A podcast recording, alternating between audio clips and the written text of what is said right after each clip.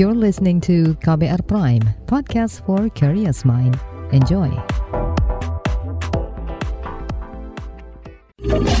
Kamu lagi dengerin What's Trending KBR Pagi.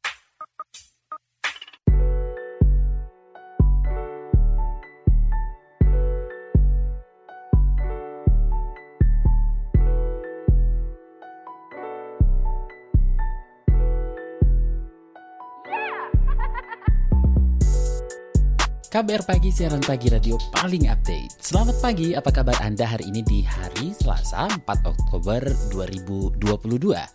Kembali lagi saya Don Brady menjadi teman pagi hari Anda semuanya.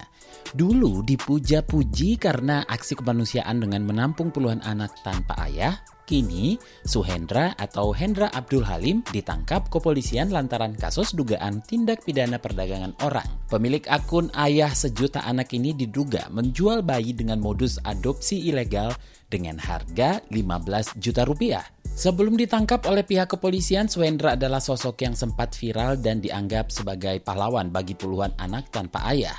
Namun bukannya merawat dan menampung anak dengan alasan kemanusiaan, Suhendra malah mengambil keuntungan dari tindak kejahatan perdagangan anak di rumahnya di Desa Kuripan, Kecamatan Ciseeng, Kabupaten Bogor. Miris ya? Nah motif dari penampungan ibu hamil tanpa suami dan membiayai persalinan adalah demi keuntungan pribadi. Kejahatan perdagangan anaknya ini dilakukan dengan kedok Yayasan Penampungan Anak yang ternyata tidak dimilikinya. Terungkap belakangan Suhendra menampung 10 ibu hamil dan 5 di antaranya sudah melahirkan. Kasus ini terungkap karena petugas puskesmas mencurigai adanya ibu hamil yang melahirkan namun tidak berasal dari wilayah Bogor. Ibu-ibu hamil ini juga melahirkan atas nama suami Suhendra dengan alamat yang sama. Tak hanya dari puskesmas, pihak kepala desa juga mendapatkan laporan dari tokoh agama di wilayah setempat. Akhirnya nih, Dinas Sosial melakukan asesmen ke rumah Suhendra dan ditemukanlah kasus dugaan tindak pidana perdagangan orang atau TPPO dengan modus adopsi ilegal. Tapi kalian tahu nggak sih, meski sudah ketahuan dan ditangkap polisi, Suhendra merasa tidak bersalah. Tahu alasannya apa? Yap, dia merasa sudah membantu orang. Membantu orang kok ya menjual bayi? Hmm, aneh. Menurut Suhendra, dirinya menawarkan anak-anak untuk diadopsi dan uang sebesar 15 juta rupiah adalah biaya persalinan yang sebelumnya dia tanggung.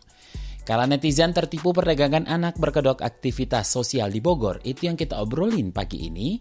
Kita akan bahas lebih lanjut soal ini, tapi sebelumnya kita dengarkan dulu komentar dari warganet plus 62 berikut ini.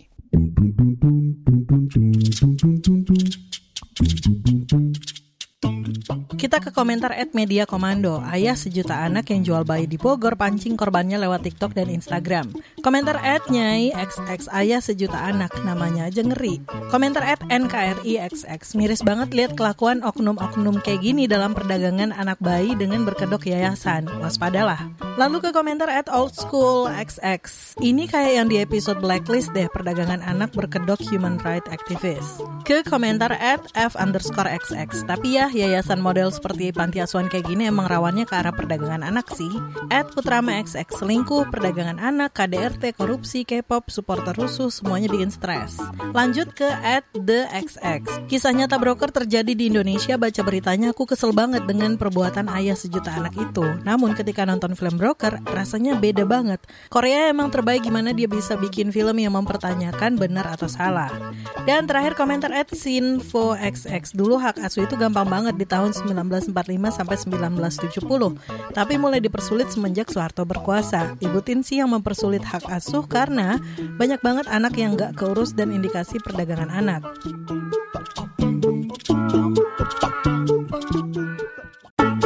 What's Trending KBR Pagi. Kita lanjutkan obrolan kita pagi ini jadi berdasarkan keterangan dari Kapolres Bogor AKBP Iman Imanudin, modus perdagangan dari Suhendra adalah mengumpulkan atau menampung ibu-ibu hamil. Setelah proses persalinan anak tersebut akan diserahkan pada orang yang disebut-sebut mau mengadopsinya. Nah, tapi ini Iman menekankan proses adopsinya sendiri dilakukan dengan cara ilegal atau tidak sesuai prosedur adopsi yang sebenarnya. Kegiatan ini pun dikategorikan sebagai perdagangan anak. Kita simak penjelasan Kapolres Bogor AKBP Iman Imanudin. Mengiming-imingi atau mengumpulkan para ibu hamil, kemudian selanjutnya nanti di dalam setelah proses persalinan anaknya akan diserahkan kepada orang yang mengadopsi anak tersebut. Namun proses adopsinya sendiri itu dilakukan secara uh, ilegal. Dan orang yang mengadopsi tersebut dimintai sejumlah uang 15 juta rupiah dari setiap satu anak yang diadopsi oleh si pelaku.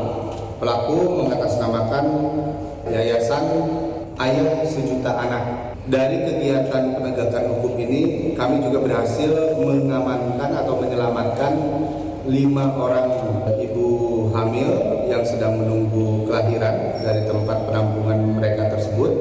Dan saat ini kelima orang ibu hamil tersebut sudah diserahkan ke Dinas Sosial pemerintah Kabupaten Bogor untuk diberikan perlindungan dan penanganan sampai dengan yang bersangkutan melahirkan anaknya. Satu orang yang sudah diadopsi secara ilegal atau dijual oleh si pelaku ke wilayah Lampung juga sudah diselamatkan untuk anaknya dan diserahkan ke Dinas Sosial Kabupaten Bogor untuk diberikan pemeliharaan anak yang layak bagi yang bersangkutan. Nah, untuk mengetahui bagaimana respon dan tindak lanjut dari pemerintah, kita sudah terhubung dengan Deputi Perlindungan Khusus Anak Kementerian Pemberdayaan Perempuan dan Perlindungan Anak, Kemen PPPA Nahar. Bagaimana respon dan tindak lanjut Kemen PPPA terkait kasus dugaan tindak pidana perdagangan orang dengan modus adopsi anak secara ilegal di Bogor? Kami tentu memantau ya, mendampingi proses dari penegakan hukum ini gitu ya karena ada kaitannya dengan misalnya kalau ada dugaan itu anaknya di mana lalu kemudian siapa yang melakukan lalu kemudian terbukti atau tidak gitu ya. Kan Polres Kabupaten Bogor sudah menahan ya artinya bahwa apa sudah cukup bukti untuk menahan. Jadi ketika dilaporkan kami terus melakukan pemantauan ada dugaan terkait dengan uh, dua undang-undang ya terkait dengan pengangkatan anak itu ada undang-undang perlindungan anak khususnya pasal 39 di undang-undang 23 2022 dan 35 tahun 2014 ya yang itu nanti akan ada ancaman hukuman sesuai dengan pasal 79 undang-undang 23 tahun 2002 itu kalau seandainya memenuhi unsur misalnya pengangkatan anak itu uh, tidak dilakukan untuk kepentingan terbaik anak dan dilakukan tidak berdasarkan kebiasaan setempat atau ketentuan peraturan perundang-undangan. Jadi kalau tidak dilaksanakan dengan itu, itu nggak boleh, itu larangan. Gitu. Lalu kemudian juga pengangkatan anak itu nggak boleh memutus hubungan darah. Nah, hukuman apa yang didorong uh, Kementerian Pemberdayaan Perempuan dan Perlindungan Anak nih terhadap pelaku? Mungkinkah pelaku ini masuk ke sindikat TPPO? Iya bisa jadi. Nah, makanya ini kan yang sedang didalami gitu ya. Unsur-unsurnya bisa dipenuhi nggak? Jadi ketika dia melakukan adopsi ilegal, maka harus dibuktikan. Salah satu alat buktinya, analisisnya itu apakah memenuhi unsur pasal 39 atau tidak. Lalu kemudian juga perdagangan orang uh, dengan modus pengangkatan anak, tapi untuk tujuan untuk eksploitasi dengan menjanjikan sesuatu atau memberikan sesuatu. Ini juga terkait dengan perdagangan tidak pidana perdagangan orang dengan modus pengangkatan anak. Ini juga ada ancaman hukumannya gitu ya. Jadi sepanjang memenuhi unsur itu, maka polisi bisa uh, punya dasar untuk melakukan penegakan hukum terhadap ini ya. Lalu kemudian ya nanti tinggal dibuktikan saja apakah memenuhi unsur itu atau tidak, cukup bukti atau tidak. Lalu kemudian ini terkait dengan pasal terkait dengan apa? Karena pilihannya banyak ya. Dugaan terhadap pengangkatan anak secara ilegal. Lalu kemudian tadi perdagangan orang gitu ya. Lalu kemudian tadi eksploitasi anak itu harus dibuktikan. Apakah misalnya hanya terkait dengan satu pasal atau di luar itu tentu juga harus diuji. Apakah misalnya dia menyelenggarakan itu lembaga atau perorangan gitu ya. Kalau perorangan dia punya kapasitas nggak untuk melakukan itu gitu kan karena tidak semua orang boleh melakukan usaha-usaha kesejahteraan sosial. Ke depannya langkah pemberantasan TPPO dari pemerintah seperti apa? Masih tinggi nggak sih angka perdagangan anak dari kementerian sendiri?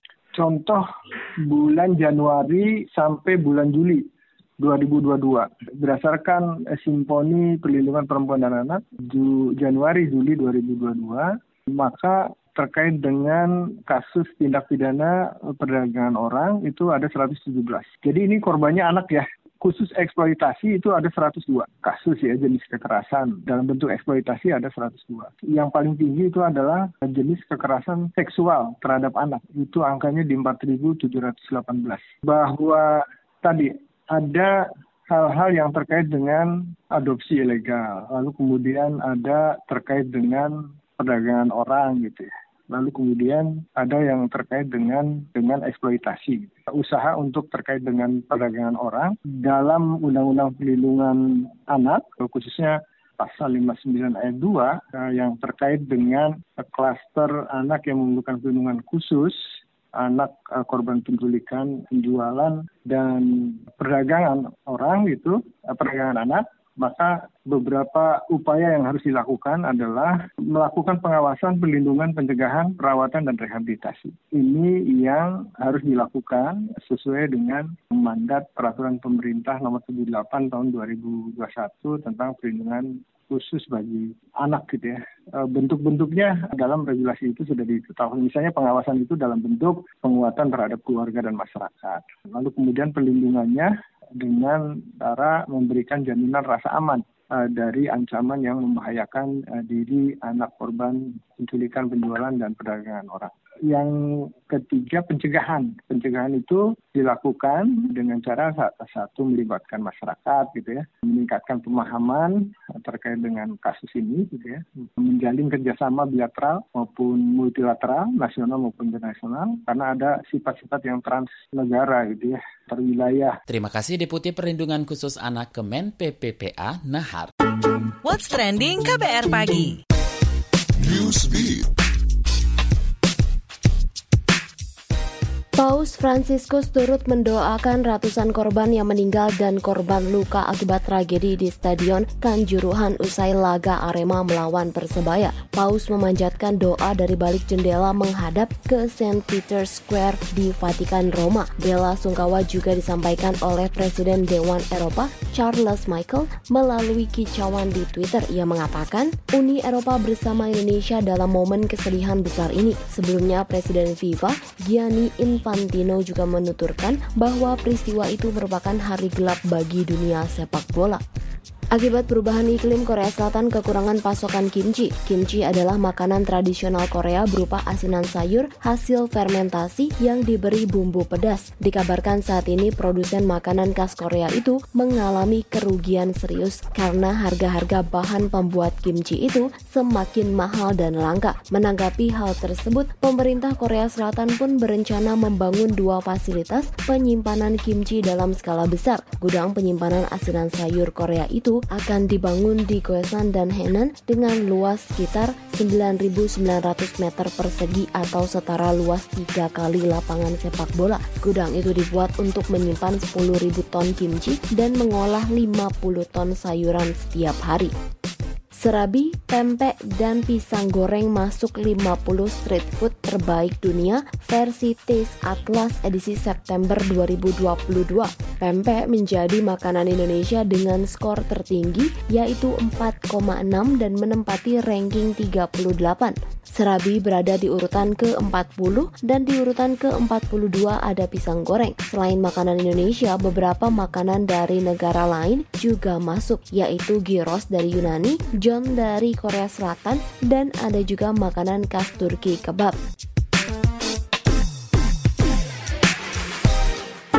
What's Trending KBR Pagi. Kalau netizen tertipu perdagangan anak berkedok aktivitas sosial di Bogor, itu yang kita obrolin pagi ini. Jadi gimana sih perlindungan anak di Indonesia? Di mana celah perdagangan anak yang hingga hari ini terus terjadi dan seperti apa pengawasan terhadap yayasan-yayasan yang mengatasnamakan kemanusiaan serta kegiatan sosial di Indonesia? Yuk kita tanyakan ke Ketua Komnas Perlindungan Anak Aris Merdeka Sirait. Pak Aris, bagaimana nih Anda melihat kasus dugaan tindak pidana perdagangan orang dengan modus adopsi anak secara ilegal di Bogor? Kasus yang terjadi di Bogor ini sangat memprihatinkan ya dan harus ditangani secara serius karena ini kan bobol pengawasan terhadap panti-panti yang notabene mengakui panti ya, ya ayah sejuta anak dan sebagainya. Dan ini kejadiannya kan bukan sekali dan jumlahnya juga di sini hari sudah hampir selama dua tahun ini sekitar 50-an orang lebih lah berkedok bahwa mereka mau menolong orang-orang miskin yang tidak mampu bersalin dan sebagainya dan difasilitasi di yayasan itu. Ternyata di, balik itu kan terjadi uh, penjualan anak ya, bukan bukan adopsi. Nah, yang sangat, sangat kami takutkan selama lima tahun ini, di mana ada 121 kasus yang dilaporkan ke Komnas Perlindungan Anak sepanjang tahun 2020 sampai 2022, ini kan cukup merhatinkan karena apa? Adopsi itu selalu dilakukan secara ilegal. Padahal ada aturan-aturan, kan? ada aturan-aturan kalau melakukan adopsi. Artinya ada rekomendasi uh, di tingkat dinas sosial, kalau dia interadopter ke luar negeri, ada izin kementerian sosial, lalu direkomendasikan ke pengadilan, lalu kemudian pengadilan memeriksa dan baru mengeluarkan rekomendasi disahkannya pengadopsian. Nah yang terjadi di Bogor, disinyalir lebih dari 50 orang dengan alasan membantu masyarakat miskin melahirkan. Nah ini ketika di uh, transaksinya 15 sampai 20 juta. Tim investigasi dan advokasi Komnas Perlindungan Anak uh, di Bogor dan di sekitarnya justru itu terjadi adopsi ilegal untuk tujuan berbagai macam dan bisa disinyalir untuk adopsi rumah tangga ya bagi orang-orang anak-anak keluarga yang tidak mempunyai anak lalu mengadopsi di situ. Tetapi ada juga disinyalir itu bisa jadi di diadopsi untuk tujuan seksual komersial yang sangat menakutkan bagi Komnas Perlindungan Anak walaupun datanya belum Eh, terungkap itu untuk adopsi kalau sudah sampai ke tangan orang yang mengadopsi eh, karena ilegal bisa saja kan itu untuk tujuannya eh, perdagangan orang untuk penjualan organ tubuh. Kasus ini kan berkedok adopsi ya. Bagaimana pengawasan terhadap yayasan-yayasan penampungan anak di Indonesia selama ini? Berjalan nggak sih? Apakah adopsi anak secara ilegal ini besar angkanya di Indonesia? Ya pengawasannya sangat lemah. Ini terjadi di Bogor itu sampai 50 itu kan dua tahun ya. Dan berkedok kan yayasan ayah sejuta anak itu kan itu kan resmi yayasan. Cuma kan tidak ada yang monitor itu. Kalau jumlahnya seperti yang saya katakan tadi, data kami itu memperoleh untuk perdagangan manusia, untuk adopsi ilegal itu di sejak tahun 2020 sampai 2022 kami mendapat laporan ada sekitar 121 kasus. Nah ini bukan hanya di Jakarta ya di beberapa tempat dan sebagainya. Nah yang saya lihat, yang kami lihat bahwa monitoring terhadap yayasan saya yang berkedok untuk mengurusi anak di panti-panti itu tidak berjalan efektif. Buktinya yang di Bogor ini kan itu kan bentuk yayasan dan itu sangat permanen kan tempatnya apakah itu sewa atau tidak kita nggak perlu dengan itu tetapi bahwa itu kondisinya cukup cukup meyakinkan konsumen kan begitu. Apa yang menyebabkan kasus-kasus perdagangan anak ini masih terus bermunculan? Pencegahannya berjalan nggak? Saya nggak bisa mengatakan tidak berjalan, tapi tidak efektif ya. Seharusnya diberikan izin seperti itu ya, termasuk pondok pesantren, termasuk panti-panti yang berkedok pendidikan dan sebagainya itu kan harus dimonitor. Nah ini yayasan ya sudah jelas-jelas menyatakan bahwa ayat sejuta anak apa kegiatannya di dalam kan harus dimonitor oleh uh, Kabupaten Bogor misalnya kalau itu terjadi di Bogor, di Bandung beberapa waktu lalu kalau itu terjadi di Bogor, di Makassar dan tempat lainnya. Monitoringnya itu sangat lemah. Setelah diberikan izin, ya Kementerian Hukum dan HAM memberikan izin yayasan, lalu kemudian ada di situ anggaran dasarnya, ada programnya, tapi tidak dimonitor oleh kabupaten dalam hal ini tentu dinas sosial, dinas-dinas berkaitan dengan kelembagaan itu. Nah itu sangat lemah sehingga ya tadi eh, pemilik-pemilik yayasan itu justru juga tidak tahu bahwa ada undang-undang tentang sistem adopsi gitu kan. Eh, ini kan susah, kan harus disuluhin. Apakah yayasan itu tahu dengan tata cara adopsi? Kan kalau yang di Bogor ini seolah-olah kan mengabaikan itu kan kemudian mereka hanya transaksi lahir di tempat itu di yayasan itu lalu diberikan ganti rugi lalu kemudian anak dijual 15 sampai 20 juta kepada orang yang nggak jelas. Oke, okay, kalau soal hukuman bagi pelaku dan rekomendasi dari Komnas PA sendiri apa nih? Oh bisa dihukum 15 tahun kan itu, bahkan sampai 20 tahun karena seharusnya melindungi tapi menjual kepada orang lain. Bisa dikenakan dua pasal berlapis kan itu, penjualan, adopsi ilegal dan sebagainya. Hati-hati, memang hukumnya sangat maksimal tetapi siapa yang akan akan ditangkap akan disangkakan karena apa? Sudah tidak ada identitas dari yayasan itu ke mana siapa oh, keluarga itu? Saya yakin nggak nggak bisa kan? Hasil investigasi kita nggak bisa ditemukan ke mana yang 50-an orang itu ke keluarga mana? Bagaimana kita melakukan monitoring, bagaimana kita buat pelaporan kan, gitu loh.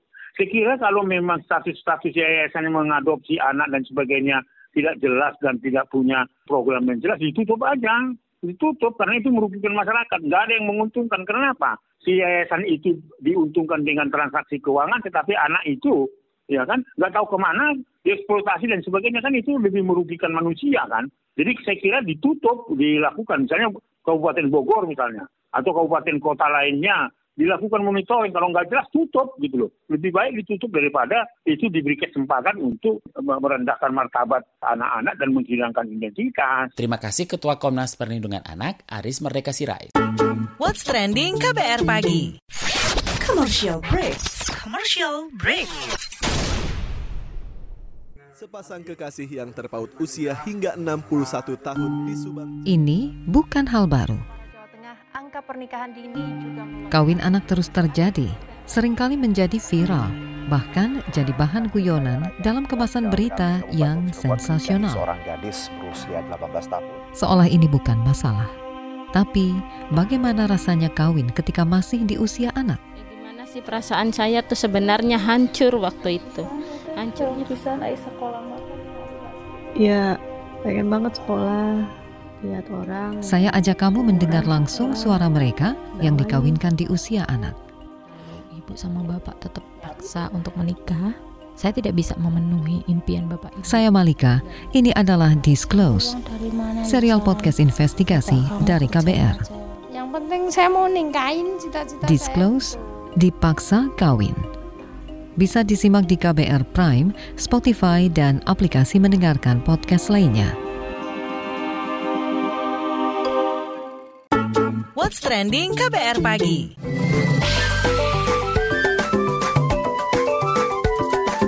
WhatsApp Indonesia.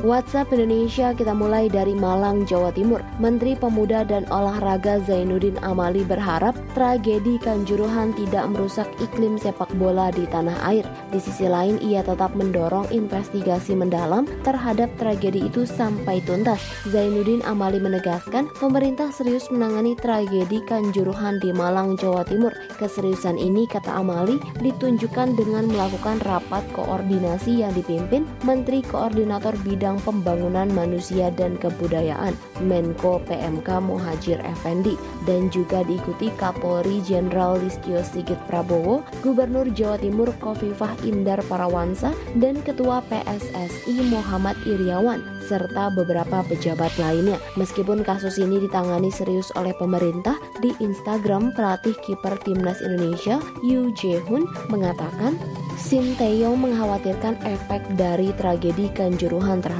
persepak bolaan nasional. Shin Taeyong juga menyampaikan kedukaan atas meninggalnya ratusan jiwa supporter Arema FC tersebut. Mereka berharap kejadian ini menjadi kejadian terakhir di Indonesia. Selanjutnya menuju Kepulauan Riau. Direktur Lalu Lintas Lantas Polda Kepri akan mengganti warna dasar plat kendaraan untuk kawasan Free Trade Zone FTZ di Batam Bintan, dan Karimun menjadi warna dasar hijau tulisan san hitam Dirlantas Polda Kepri Kombes Tri Yulianto mengatakan perbedaan warna plat nomor kendaraan itu berdasarkan penyelenggaraan kawasan perdagangan bebas dan pelabuhan bebas. Pelaksanaan kawasan perdagangan bebas itu diatur oleh Peraturan Menteri Keuangan tentang pemasukan dan pengeluaran barang ke dan dari dalam kawasan yang telah ditetapkan sebagai kawasan perdagangan bebas dan pelabuhan bebas yang kendaraan bermotor tidak boleh dioperasionalkan